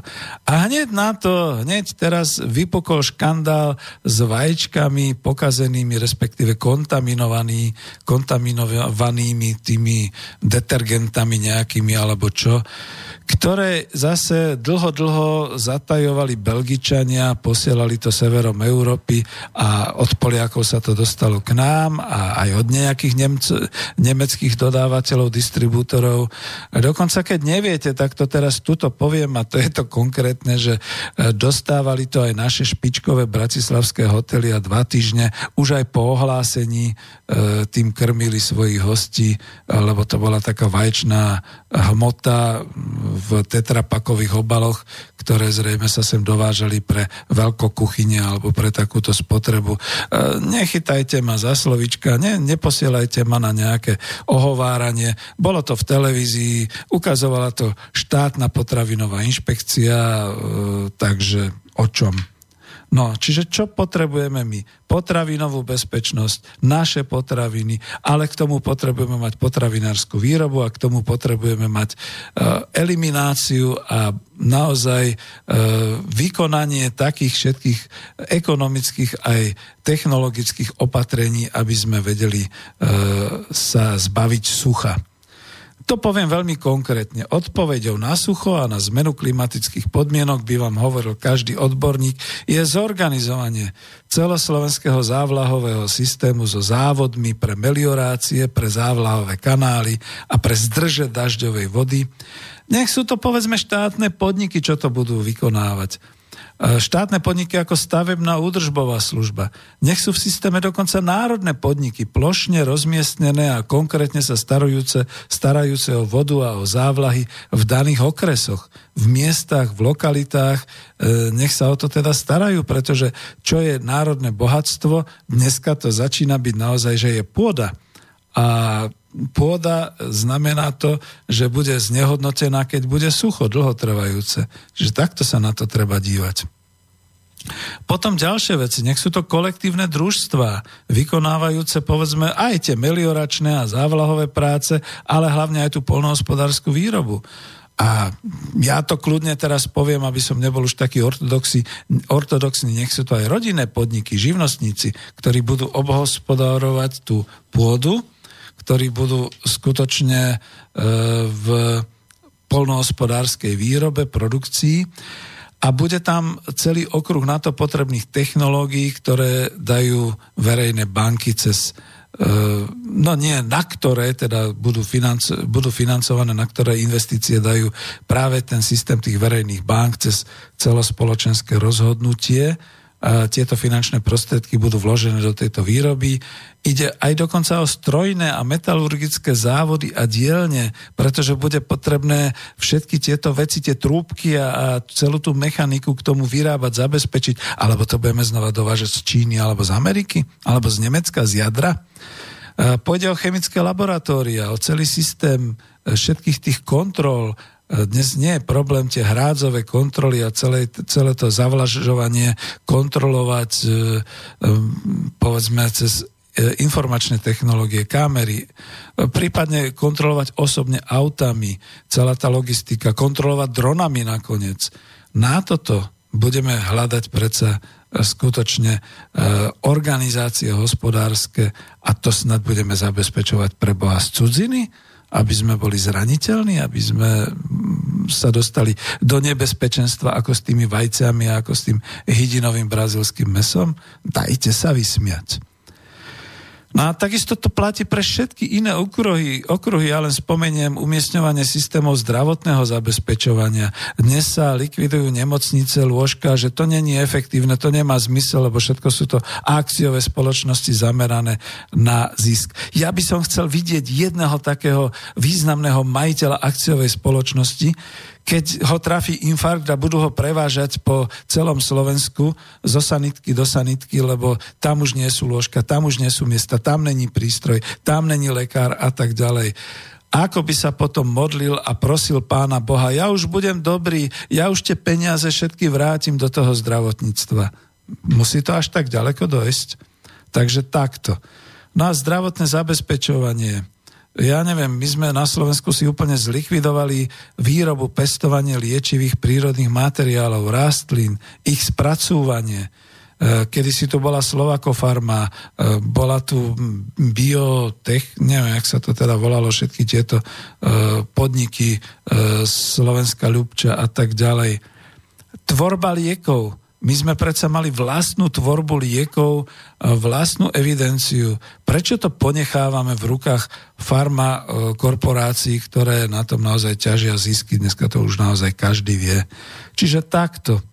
A pomaly sa blížime naozaj k, e, k tomu, aby sme e, mali pomaly 17.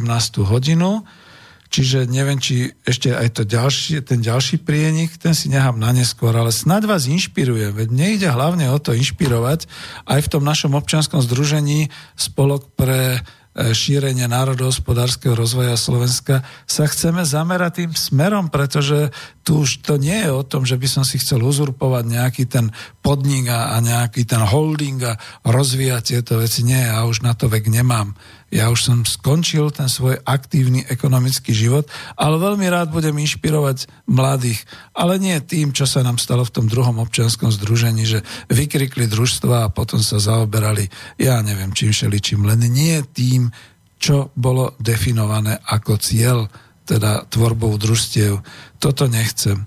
Za to budem rád, keď sa rozvinie inšpirácia a keď to bude, ježiš, a teraz keď to bude pokračovať, mám tu takú pesničku, ktorá je až veľmi smutná, ale slúbil som nekomentovať, tak ju rovno vrážam. a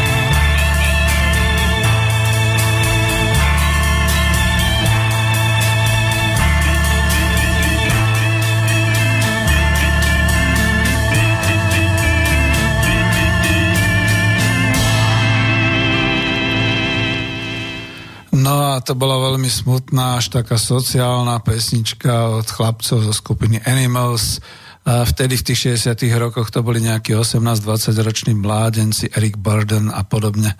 Slúbil som, že nebudem komentovať pesničky, ale túto naozaj musím, pretože vypočujte si ju a je to o šťastí mladého Američana chudobného, e, ktorého otec bol gambler, čiže hráč a mama šila džíny a boli veľmi chudobní a on tam dal ten odkaz. Vy mladí, nerobte to, čo som robil ja, pretože skončíte celý svoj život v tejto mizérii. No a veď o to nám ide, dostať sa z takýchto mizérií a žiť teda tak radostnejšie, šťastnejšie.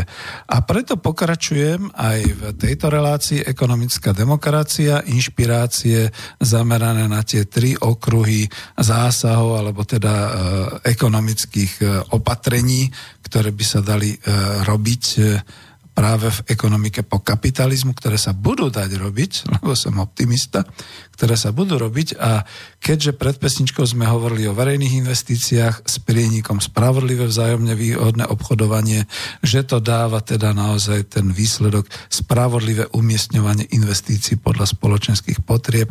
Čiže už by neboli žiadne také efekty, že nemôžeme nemocnice, lebo nemáme peniaze, nemôžeme lesy, lebo nemáme peniaze. Musíme dovážať tovar, pretože my nemáme polnospodárstvo, máme suchá, tak budeme ešte aj vodu dovážať. Ježiš Maria, kam sa to hrnieme? Tá druhá časť, keď si pozrete v avíze, tak to sú zase sústredené kruhy, ktoré sa budú sfokusovať do seba smerom k tomu blahobytu človeka a to je vlastníctvo celospoločenské a kolektívne. Ja som tam dal ešte samozpráva zamestnancov, ale uh, ono po stretnutí a skúsenostiach aj so živnostníkmi kľudne poviem, ako živnostníci sami na sebe, pre seba robia alebo so svojou rodinou, prečo by nie, je to v pohode, je to v poriadku. Tu ide hlavne o to, uh, nechcem povedať, že uh, zničenie, skôr odmietnutie tých globálnych korporácií a teda všetkých týchto našich oligarchických ekonomických systémov a podobne. Čiže vlastníctvo celospoločenské a kolektívne. Ako nebojte sa ľudia toho slova družstva, veď to sú kooperatívy, tam si sami rozhodujete, tam sami vlastníte a je to iba na vás a na tom, ako sa dohodnete. Ja viem, že tuto v tomto jednom bode tých kooperatívov je to čertovo kopítko zašité aj s tým mojim kolegom a redaktorom Igorom e, Lackom, keď teda stále definujeme, on má tie samozprávy a spoločníkov, bývania a tak ďalej. Je to veľmi ťažké. Ani jemu, ani mne sa zatiaľ nepodarilo rozlusknúť ten určitý modus vivendi, ako by som povedal, aby sa ľudia nadchli, aby povedali, toto chceme, toto chceme robiť. A pritom vždy zdôrazňujeme, ja teraz na tomto tomto svojom poli, že nie je nič nádhernejšieho, ako keď poznáte svojich spolupracovníkov, ste spoluvlastníci a dokážete sa dohodnúť, dokážete pracovať, dokážete dokonca aj rozhodovať o výsledku svojho hospodárenia. Samozrejme, predpokladám, pretože to bude zaujímavé aj pre vás o tom pozitívnom, o tom kladnom hospodárskom výsledku. Takže to je celospoločenské vlastníctvo, aj kolektívne vlastníctvo, samozpráva zamestnancov a tak ďalej. A znova je to v konjunkcii, čiže v priesahu, v spájaní sa e, cez spravodlivé vzájomne výhodné obchodovanie a to vám dodá zase ten efekt spravodlivého rozdeľovania príjmov z hospodárskeho výsledku. Ja budem pokračovať textovo, keď sa mi to podarí teraz nájsť, kde som to mal textovo, lebo teraz som pozeral to avizo zase. Čiže, čiže to je vlastne o o tomto. No, kde to mám? Musím si na to aj pozrieť. Prienik vlastníctva a vzájomne výhodného obchodu. Dobre. Lebo je to naozaj tak, ja som si tie poznámky robil, že ich ešte doplním nejakými príkladmi, možno sa mi niečo podarí, možno nie. Rátal som viac s nejakou debatou, diskusiou ale teraz už ani nepíšte, ani nevolajte, už je to skoro ako zbytočné, lebo idem do záveru, veď som to dosť zoširoka načal. A telefóny sú zase smiešne. Kalifornia ma volala, uh, takže sorry. A čo sa týka mailov, tak uh, už nie, už, už, už je to zbytočné v tejto chvíli. Pozývam vás potom na stretnutia klubu národohospodárov, kde budeme veľa takýchto vecí diskutovať a riešiť. Takže prienik vlastníctva celospoločenského kolektívneho samozpráv a vzájomne výhodného obchodu. Je toto spravodlivé rozdeľovanie príjmov pre všetkých občanov republiky, nielen vrstvám, ktoré, ako dnes sa hovorí, v úvodzovkách podnikali, riskovali a preto získavali, respektíve vrstvám, čo spravujú štát a preto sú služobníci e, nášho ľudu a národa a za to im patrí patričná odmena, to znamená politikom. Toto všetko nie. Ja myslím naozaj to spravodlivé rozdeľovanie príjmov občanov presne na základe vlastníckých vzťahov a na základe vzájomne výhodného obchodu. Vidíte v tom nejakú politiku a ideológiu pre Boha? Pretože ja v tom vidím praktické organizačné úsilie zamerané na komplexné udržanie a existenciu životného prostredia ľudskej spoločnosti a samotnej ľudskej spoločnosti pri využití mnohých doterajších ekonomických nástrojov, ktoré budú ale očistené, doslova dekontaminované od rôznych tých v úvodzovkách rakovinotvorných zhubných procesov a prvkov globálneho súčasného finančno-ekonomického systému. Lebo je to naozaj tak, že netreba nič. E, ja som na jednej takej besede, ktorú sme teraz absolvovali, hovoril, že nevytvárajte nič nového. Neorientujte sa na všelijaké tie utopie a na všelijaké tie chcenia a na všelijaké takéto veci. Vychádzajme zo súčasnosti. Základom stratégií a úspešných stratégií je, že sa vieme opreť o pevnú zem, vieme niekam namieriť, tam, kam chceme ísť a vieme si ten bod tam na tej hviezdnej sústave nájsť a zacieliť a uskutočňovať ho. Nič iné to nie je.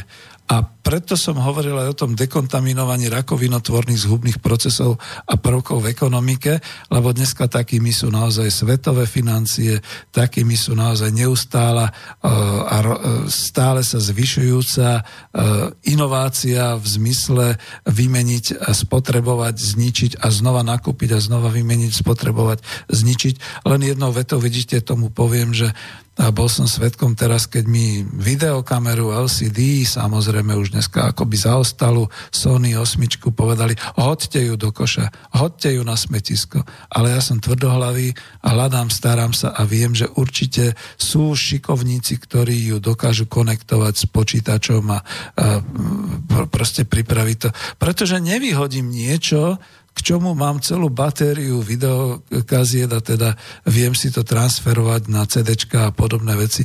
Nevyhodím to len za to, že medzi tým sa píše už piata generácia e, Sony zariadení a už je to upgradeované, upgrade dito, upkované a ja neviem, ako sa to šliek nazýva, pretože to je tá neustála spotreba, ktorá nás ženie iba k ničeniu životného prostredia a tak ďalej. Tak sa niekde zastavím a niečo robím. Ono by to malo trvať aspoň tak dlho, ako trvá môj život, nie? Takéto zariadenia. Takže takto. No a tu už mi niekto môže napísať, že a, ste ale spiatočník. Nie som spiatočník, ale vážim si životné prostredie, vážim si prácu iných ľudí a práve preto pokladám každú vec, ktorú používam za určitú hodnotu, pre mňa ešte o to väčšiu hodnotu a tak sa k nej správam. To, je, to sú tie zhubné procesy a prvky, keď sa všetko vyhadzuje po prvom použití, tzv. tá ekonomika e, odpadkového koša. Vypia, spotrebuje a zahoď. No ja som chcel dať príklad na ten vzájomne výhodný obchod. Povedzme doma, aký by to mal byť. E, napríklad vyžíva obyvateľov, potravinárstvo, polnohospodárstvo. No, pokračujem v podstate s tým, čo sme tam hovorili. Ak bude celoštátne vlastníctvo mnohých vecí, napríklad pôdy, a organizačne sa to prepojí s kolektívnym alebo obecným vlastníctvom, dá sa organizovať okamžite celý okruh polnohospodárskej prvovýroby. K tomu skladové spracovateľské závody, po okresoch, po krajoch, k tomu v každom okrese miestni výrobcovia potravín, k tomu na celoštátnej úrovni závody na výrobu nástrojov, zariadení pre polnohospodárskú výrobu. Boli ste na akrokomplexe tohto roku? Ja som tam už ani nebol. Veď je to sama cudzina, samozrejme s obchodnými firmami, e, naši zastupiči, ktorí tam sú. Na čo je to?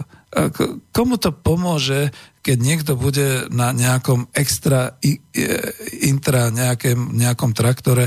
Veď my sme tu mali našich strojárov, veď my tu máme našich mechanikov, všetci toto môžu robiť a e, na tie naše podmienky sú tie ťažké traktory aj tak zbytočné.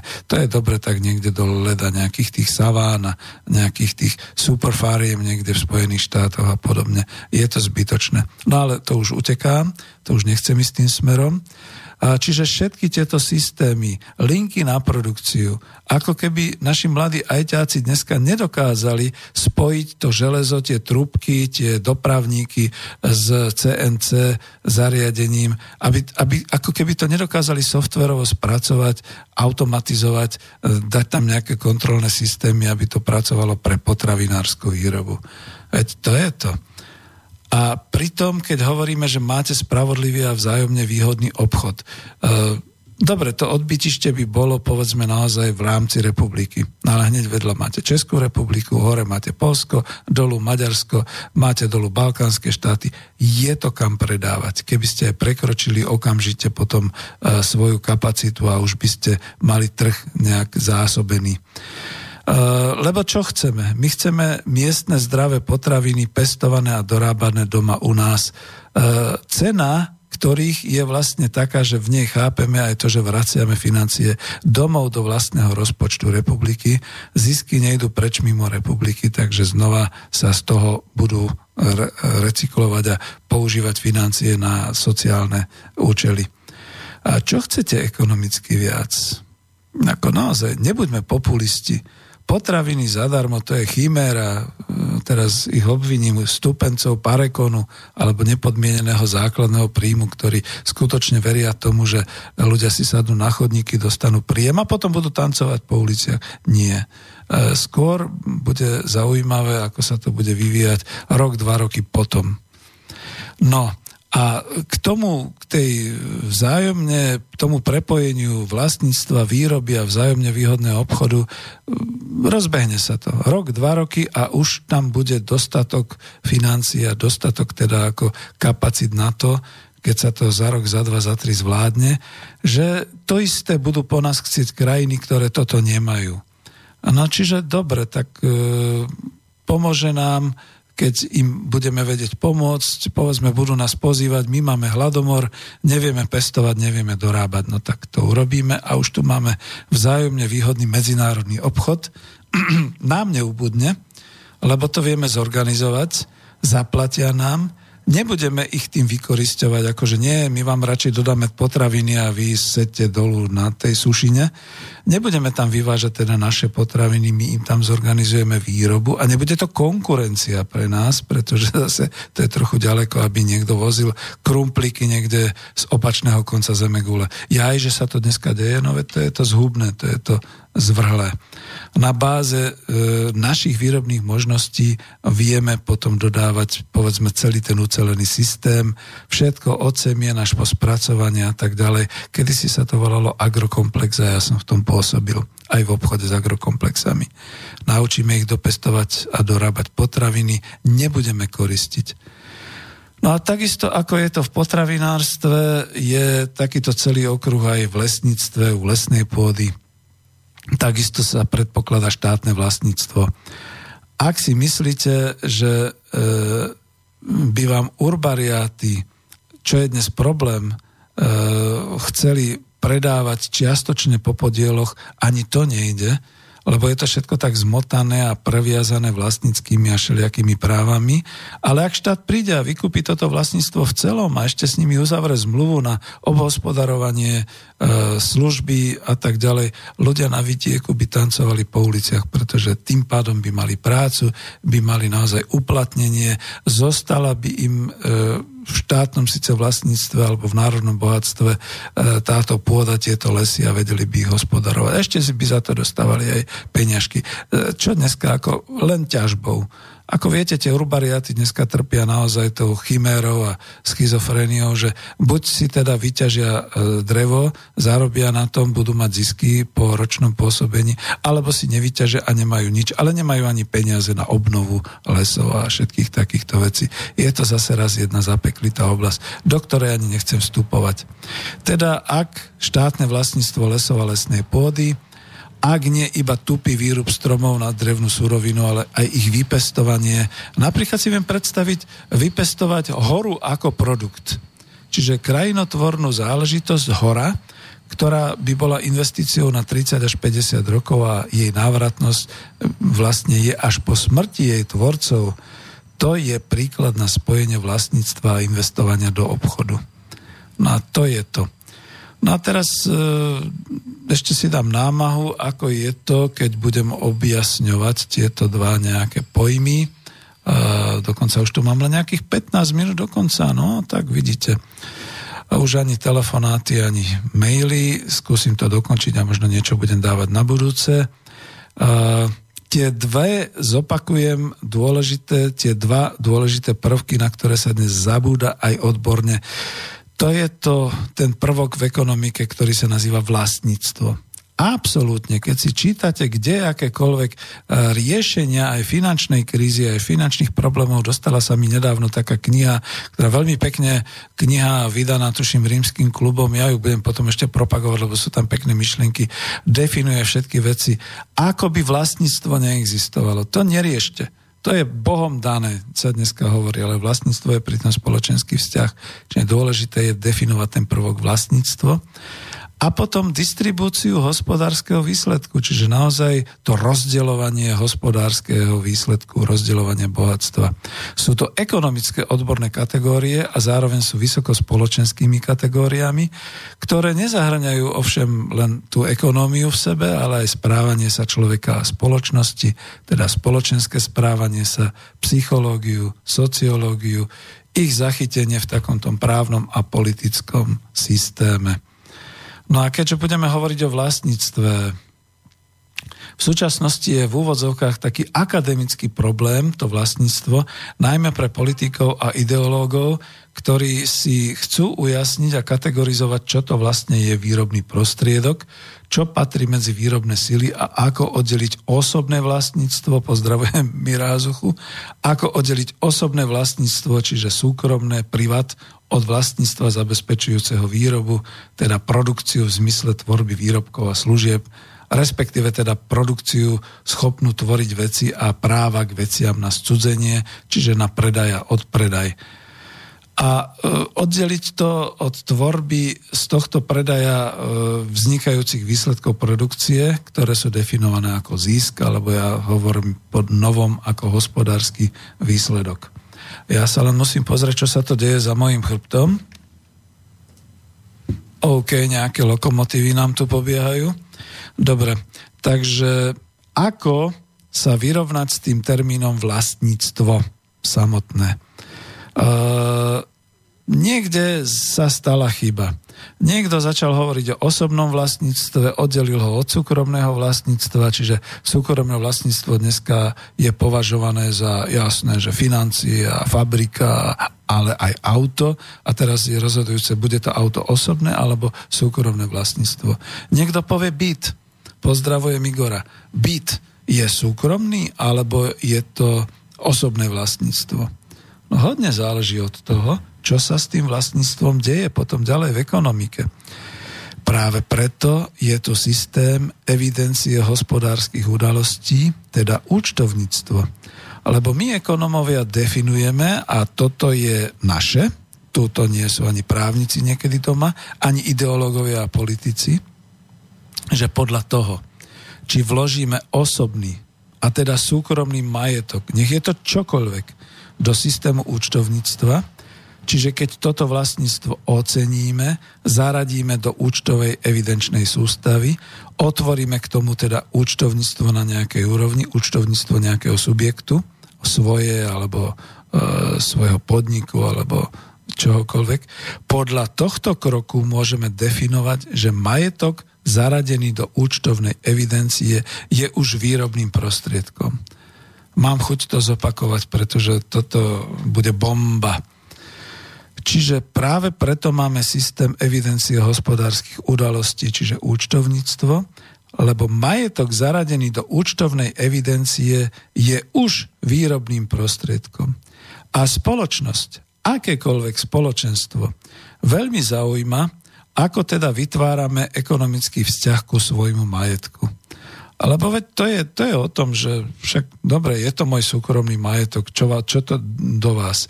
V tej chvíli, keď ho máte evidovaný v účtovníctve, keď je v ekonomickej sústave spoločnosti, už je to výrobný prostriedok. Aj keď môže byť nevýrobný, aj keď môže byť stratový, aj keď ešte čo si ešte budeme k tomu vysvetľovať. Mám pocit, že máme posledných 10 minút, že to už nechám na ďalšiu reláciu, ale otvoril som tieto dvere, aby som vysvetlil.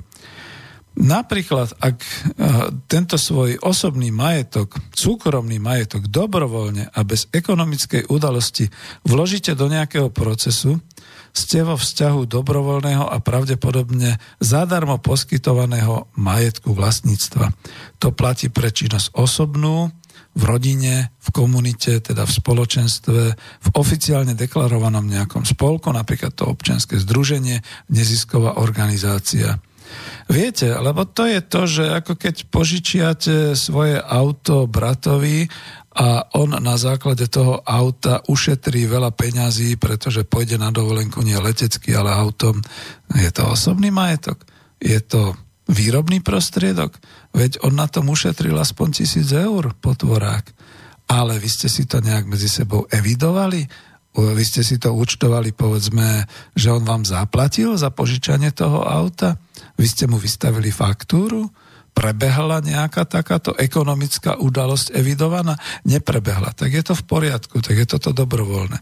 Pozor, ako náhle pomocou vášho dobrovoľne poskytnutého vlastníctva sa vytvorí produkcia, ktorá už je oceňovaná a dokonca sa stane predmetom obchodu, čiže predaja, alebo cudzenia, ako sa hovorí, toto vlastníctvo vstúpi do ekonomickej udalosti, tak sa to volá, to je terminus technicus, ekonomická udalosť a každá ekonomická udalosť e, musí byť podľa práva evidovaná v účtovníctve. Oveľa zreteľnejším procesom je jednoznačne prehlásiť svoje vlastníctvo od začiatku za svoje aktívum, vložiť ho do účtovníctva, napríklad to auto, oceniť ho, zaevidovať, potom ho môžete odpisovať, keď ste podnikateľ alebo živnostník, vytvoriť teda daňovo odpočítateľnú sumu, pravidelne odpočítavanú každoročne od hospodárskeho výsledku a tým si vytvoriť zdroj pre budúci nákup alebo obnovu, technické zhodnotenie tohto vlastníctva v nasledujúcom období. Ak je to zložité na vás a naozaj sa blíži k záver, tak stačí vedieť. Osobné vlastníctvo považujeme za súkromné vlastníctvo, je výrobným prostriedkom v tej chvíli, keď sa eviduje v sústave účtovníctva. Ak platí, že ak súkromné, teda osobné vlastníctvo nezaevidujete do účtovníctva a podnikáte s ním, pozor, živnostníci, podnikatelia, produkujete a z tej produkcie e, tržíte príjmy, alebo aj neprodukujete a netržíte, ale deje sa to takým spôsobom, že podnikáte a, a, a máte z toho niečo, dopúšťate sa kriminálneho zločinu voči spoločnosti. Zatajujete totiž daňovo zaťažené príjmy, ktoré z toho vznikajú, pretože ich nezdaňujete. Neodvádzate spoločnosti poplatok z využívania majetku na produkciu a teda na odpredaj výsledkov hospodárenia. A to už je naozaj anarchia a to sa v žiadnej spoločnosti, vidíte, nech sa politicky nazve socialistická, demokratická, taká, onaká, nie, e, to, to sa neodpúšťalo dokonca ani za feudalizmu. Ešte aj štát a církev, e, král a církev si dávali pozor, aby im desiatok e, to obyvateľstvo platilo. Čiže vedeli si to nejako evidovať. No čiže pozor na tieto veci. A prečo to takto spomínam? práve preto, aby som definoval, pretože naozaj boli problémy s tým, že veď máme nejaké osobné vlastníctvo, nejaké súkromné vlastníctvo. Veď o tom sú všetky tie škandály s oligarchami a so všetkými politikmi a podobne, lebo oni prehlasia, ja nepodnikám, ja mám len osobné vlastníctvo a šup ho tam berie na jachtu šelikoho a vozí a má z toho nejaký ten finančný príjem a tak ďalej. No, dneska sa tomu hovorí úplatky a korupcia a tak ďalej. Vidíte, ako sa to dá ekonomicky veľmi pekne definovať. Takže pozor, to je to, na čo som chcel upozorniť. A ja som to dokonca aj stihol. Je 17.25. Dáme potom pesničku.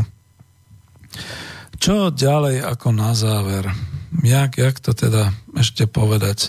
E, možno už len takéto veci som chcel, že keďže som naozaj u finančníkov nenašiel tieto pojmy vlastníctva, ale našiel som pojmy o distribúcii a o obchodovaní. E, na jednu vec upozorním, to už bude tak trošku na záver, z ekonomického slovníka sa úplne v novej dobe vo finančnom riadení vytratil pojem a vytratil systém clearingu teda vzájomného zúčtovania a zaúčtovania pohľadávok medzi sebou. Všelijak ináč sa to nazýva barter a podobné veci. A ja som to našiel v literatúre s tým, že oni už nevedia vlastne, čo to ten clearing je a ako sa má používať.